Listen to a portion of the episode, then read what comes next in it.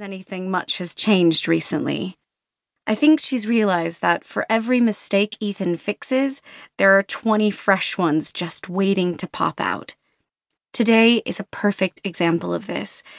I'm used to finding pictures of unappetizing body parts taped to random places in our home.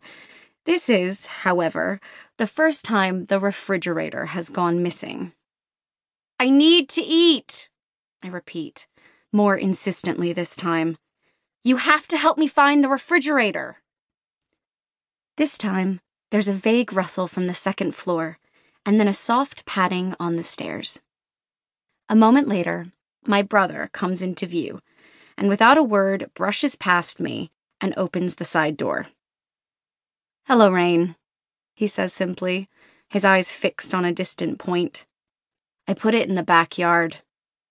Then, without further explanation, he turns around and moves to leave the room. Just a second, I say, holding out my hand.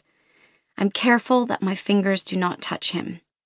No one touches Ethan without warning, not even me. Can you tell me why you moved the fridge outside? The truth is, at that moment, I'm too hungry to care about the answer. I'm just hoping the food in the fridge hasn't spoiled because I really want a turkey sandwich. It's been an exciting day, and I need a healthy dose of tryptophan to de stress. But this is a teaching opportunity, according to my mother, and from force of habit, I need to get an explanation for this millionth bit of strangeness from my twin brother. It was making noise, he states his eyes still fixed on some point far behind me. The sound was bothering me. Ethan, I say. I still call him by the name I used when we were toddlers together. I've long outgrown that speech impediment, but he never outgrew his sister's baby voice. I can never call him by his real name. Ethan, I say again, louder, hoping he will take the cue and look at me. It works this time. He starts suddenly, as if remembering an old lesson, and abruptly raises his eyes. Thank you. I smile, more for me than for him. Why didn't you just unplug the fridge? Why drag it to the yard? I don't bother asking why the noise bothered him so much that he felt the need to throw the refrigerator out of the house. That is Ethan's number one rule.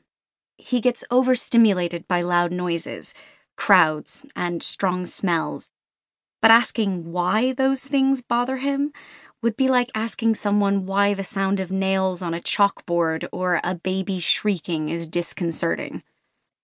If I left it in the house, it would leak all over the floor when the food in the freezer melted, he tells me. Oh, it's hard to argue with that logic. and the guts hologram? He shrugs. There's no more space in my room. Well, you could always take down the eyeball dissection diagram, I suggest, as I step out into the backyard to rescue my thawing lunch. That poster really freaks me out. He doesn't reply. When I return to the kitchen, he's standing in front of the hologram, completely engrossed. Would you like me to make you something? I pull out the hospital antiseptic and roll up my sleeves. My skin stings as I rub the soapy sponge over my palms. Have you had your lunch yet? I persist when he doesn't respond. It's a silly question, and I know it. Ethan has lunch every day at 12:15. I prepare it for him and leave it on the counter before I go to school. He has dinner at 6:15. He's shockingly flexible about the contents of the meal, as long as I've performed the surgical hand scrub and then cooked every item from scratch. But he's not flexible about time. It's now three o'clock in the afternoon. Eating a meal at three o'clock would be madness, plain and simple. But I ask the question anyway, because sometimes I say stuff just for the hell of it, to fake normal conversation. He doesn't call me on it, doesn't even notice I've asked a silly question. It's three o'clock, he tells me simply, as if I'm new to his routine. Dinner is at 6.15. I know it is, I say indulgently.